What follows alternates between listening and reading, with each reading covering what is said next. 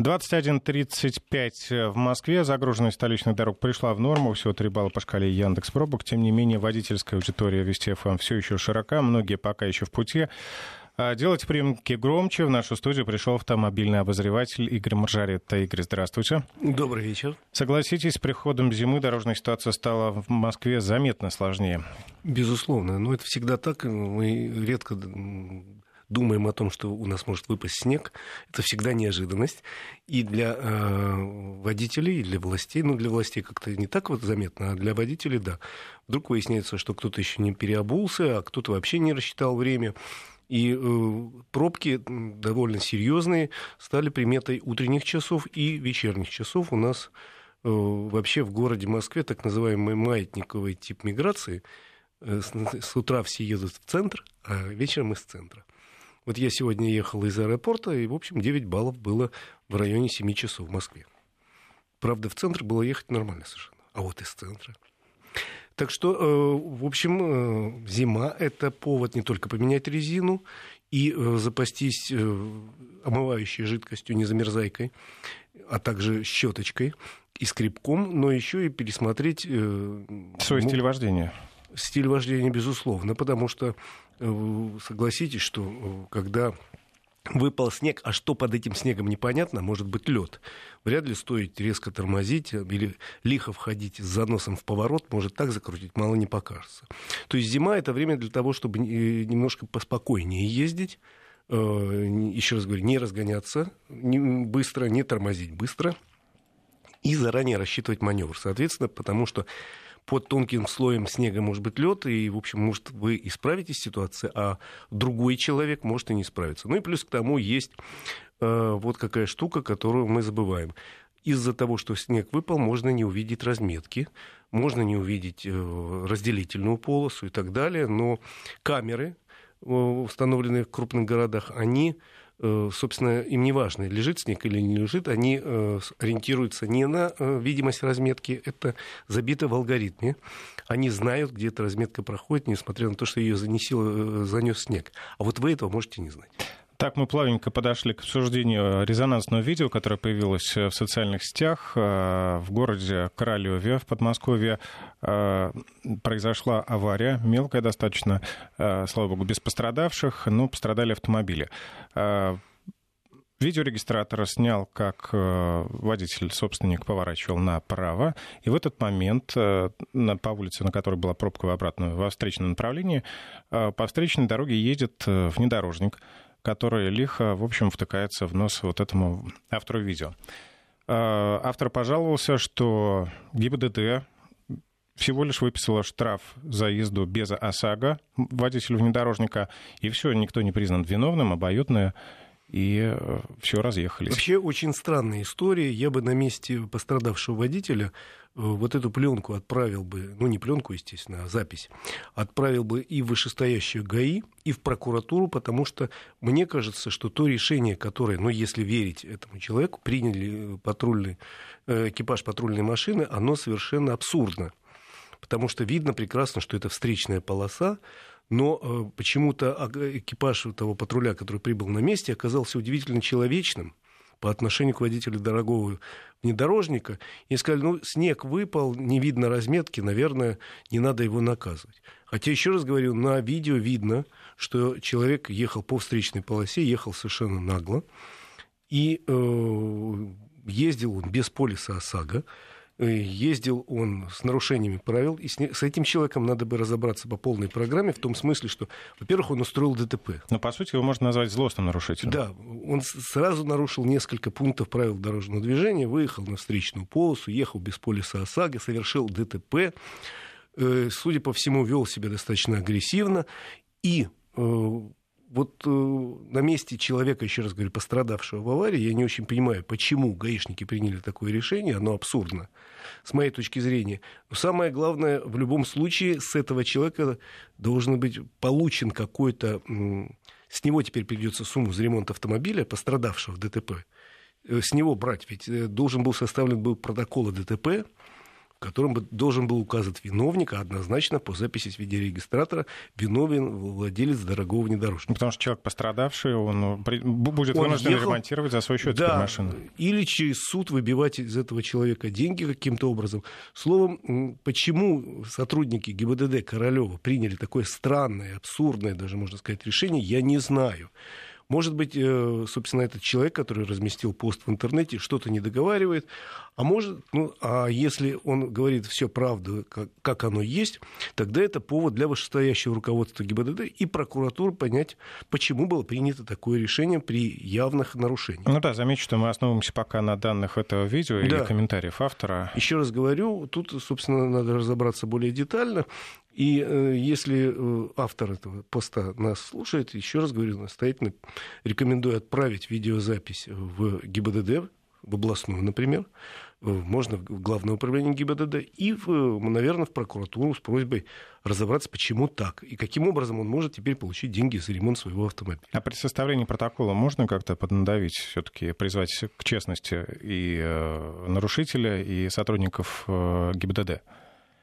Ну, вообще, на борту любой сейчас полицейской машины написан телефон доверия. Можно сказать, я вот сейчас буду звонить, вот uh-huh. по телефону доверия. Указан телефон, собственно, отдела вашего. Я буду звонить начальнику вашего отдела. Что происходит, я не понимаю. Почему принимаются такие странные решения? Пусть мне объяснит ваш начальник, если вы не хотите мне объяснить. Вести себя активнее и не Вести стесняться. себя активнее, не стесняться и отстаивать свою позицию. Если вы считаете, что вы правы, у вас есть все законные права отстоять свою позицию, во всяком случае, донести ее до э, вышестоящих начальников ГИБДД, до прокуратуры, если вы считаете, что э, тут что-то не так. Мы же не знаем, что там было. Может быть, кто-то э, договорился с этими инспекторами. Я не знаю, потому что я слышал только одну точку зрения. Это точку зрения пострадавшего водителя и увидел это видео, на котором вроде как все ясно. Кто виноват, понятно, что тот, кто ехал по встречной полосе с целью объехать пробку в этом несчастном городе Королеве. Если я правильно помню, Королев был один из двух или трех городов Московской области, где специальным постановлением запрещено всякое строительство, потому что там настроили такое количество жилья, а дорог мало – что пробки стали э, не просто визитной карточкой этого города, а повседневностью. Мы говорили о том, что в Москве там утром и вечером пробки, в Королеве пробки всегда. То есть бедные жители этого города, где просто застройщики э, такими темпами его э, застроили, что, в общем, можно только ходить от дома к дому, а ездить уже совсем нельзя. Ну что, нужно развивать пешеходные дорожки. Ну, да. и, и велодорожки, это, конечно, замечательно. Грустный юмор, да. Но учитывая, что большая часть жителей Королева работает в Москве, им надо как-то выбираться. Я помню, обещали построить метро, но пока это так, ну, пока это так. в далеких перспективах. Ну что, давайте мы да. все-таки перейдем к другим э, нарушениям, да, к другому типу нарушений. ГИБДД хочет ограничить э, этот э, узаконенный люфт в 20 км в час, э, за который нас не штрафуют, если мы едем на э, скорости при разрешенной скорости 60, например, едем 79. Значит, в любом случае надо иметь в виду, что это вообще-то нарушение висит знак 60 или в городе он 60, если вы едете 79, это нарушение. Другое дело, что за него штрафа не дадут, но с другой стороны, если вы вдруг попадете в ДТП, вы будете признаны виновником ДТП, поскольку ехали с нарушением скоростного режима. То есть не забывайте, нельзя говорить нету нарушения, нету наказания. Это произошло пять лет назад достаточно случайно. У нас было наказание за превышение на 10 км в час. Люфт в 10 км был разрешен. А вот э, наказание наступало, если при знаке 60 человек ехал 70. Давайте сейчас разберем подробнее эту ситуацию через э, музыкальную паузу. Она будет длиться буквально несколько секунд. Дальше продолжим.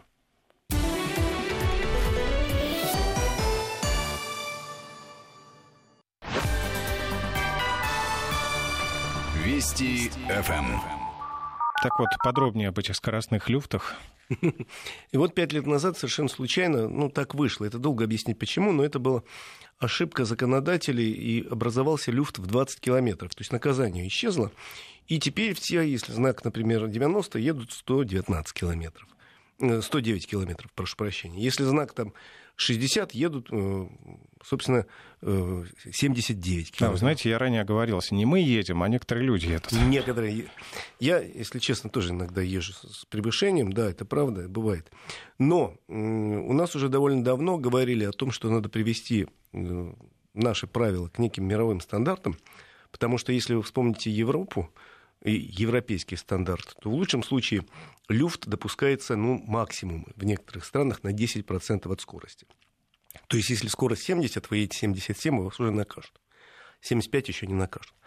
Поэтому речь шла о том, что надо привести к европейским стандартам, тем более, что они прописаны не только в Венской конвенции по дорожному движению, которую Россия э, подписывала, а еще и в документах Всемирной э, организации здравоохранения, ВОЗ, которые установили в ходе многочисленных экспериментов, э, что если пешехода в городе сбивают на скорости там, 50 км в час, у него есть шансы очень большие остаться Э, не только живым, но еще и более-менее здоровым. А если на скорости по 80, то никаких шансов у него нет. Ну, или, скажем, 69. Да, поэтому в городах в Европе сейчас повсеместно 50, а у нас получается, что 60, а на деле 79. Ну, согласитесь, если у нас вести скорость 50, то из одного конца Москвы до другого можно будет ехать потом полдня.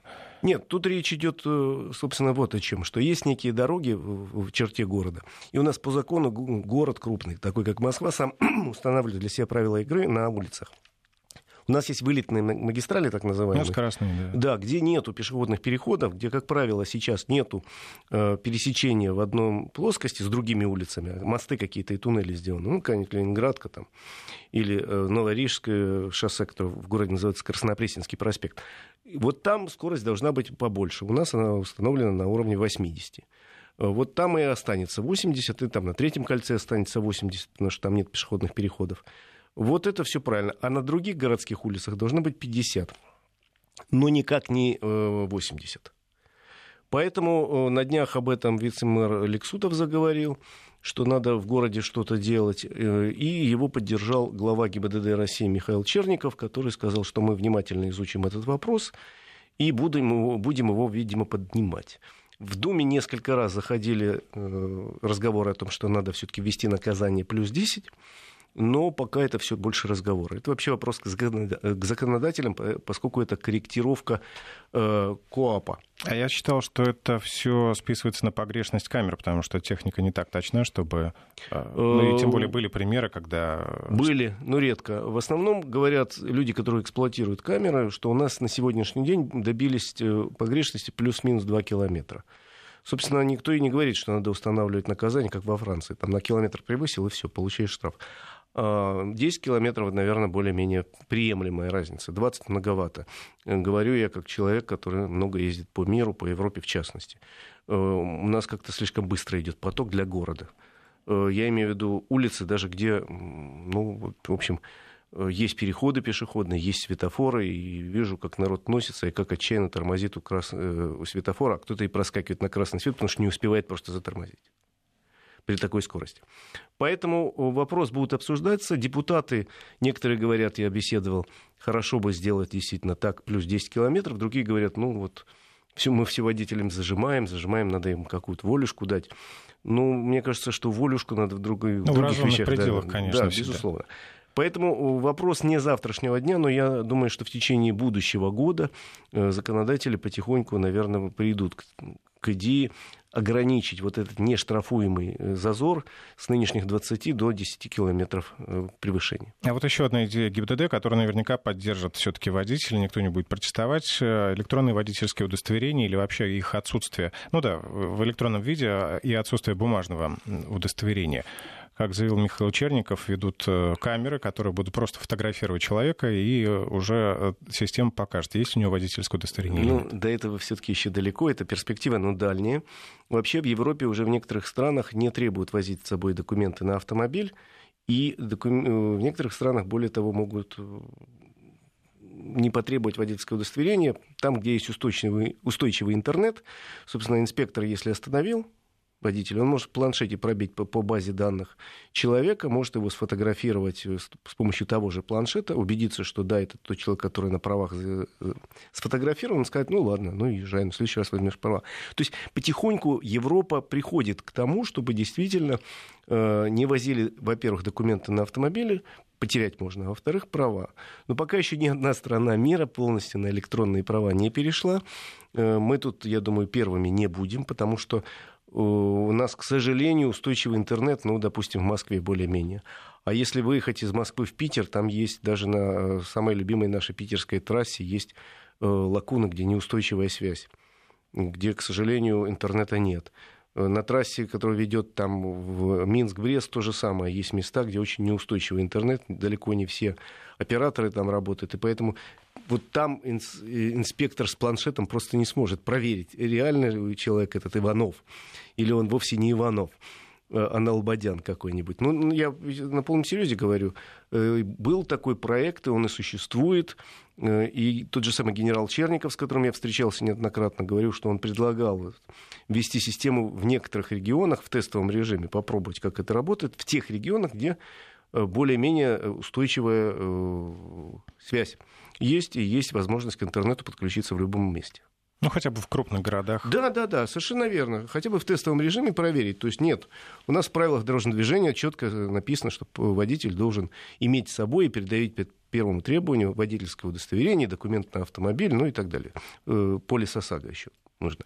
Э, это отменять пока никто не собирается, и пока в тестовом режиме, наверное, что-то будет делаться, но пока, еще раз говорю, это перспектива достаточно дальняя, с моей точки зрения. Хотя, кто знает, еще 20 лет назад э, мобильный телефон был э, вообще редкость, редкостью, дорогущая игрушка. А теперь у каждой бабушки их по два мобильных телефона. Тем более какие, с большими более сенсорными какие, экранами. Да. да. То есть, на самом деле, техника вперед движется какими-то ужасно быстрыми шагами, уже не успеваешь приспособиться. Ну, надеюсь, что когда-то дойдет и до того, что документы все можно будет возить в электронном виде, что называется. Будет хорошо. Какие еще новости есть хорошие? Да, вы, собственно, новостей э, сегодня таких особенно интересных нету. Мы говорим в основном о том, что зима, снег, что, ребята, будьте осторожны. Вот я еще раз сказал, что э, можно под снегом не увидеть разметку, но это не повод для того, что можно нарушать правила дорожного движения и говорить, а я тут не видел, нет, тут снег не видно никакой разметки, и откуда я знаю, встречная эта полоса или нет. Э, вы все-таки внимательно следите за другими участниками движениями, следите за знаками, если дорожники не успели почистить улицу там, или трассу, и, соответственно, не превышайте скорость ни на 20 километров, ни на 10. Лучше, потому что в такую погоду лучше ехать помедленнее. Русская народная пословица говорит, тише едешь, дальше будешь.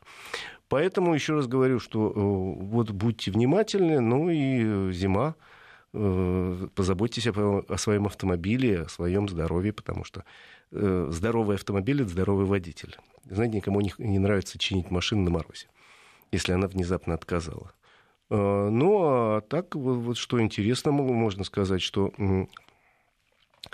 Появляются новые автомобили какие-то в России. Вот я тут только приехал с презентацией новой линейки автомобилей Renault Sandero и Renault Logan Stepway. Теперь они есть в варианте Stepway, выше дорожный просвет, э, соответственно, э, есть э, внедорожные такие приметы в виде обвязки, появились новые варианты моторов и коробок. Расскажу потом поподробнее, но, в принципе, вот если вам нужен зимний автомобиль, вот как вариант, у нас все больше населения выбирает автомобили с высокой подвеской, и даже если нет полного привода, хотя бы передний привод, ну, высокая посадка э, обеспечивает и лучшую видимость, ну и лучшую проходимость. Но у СТПФ полного привода и не будет. У СТПФ полного привода не будет, у Логана полного привода не будет, это понятно, это автомобиль переднеприводный, но все-таки они сейчас предлагают и вот такие варианты для России, говорят, что вот чем должны такие машины больше пользоваться популярностью.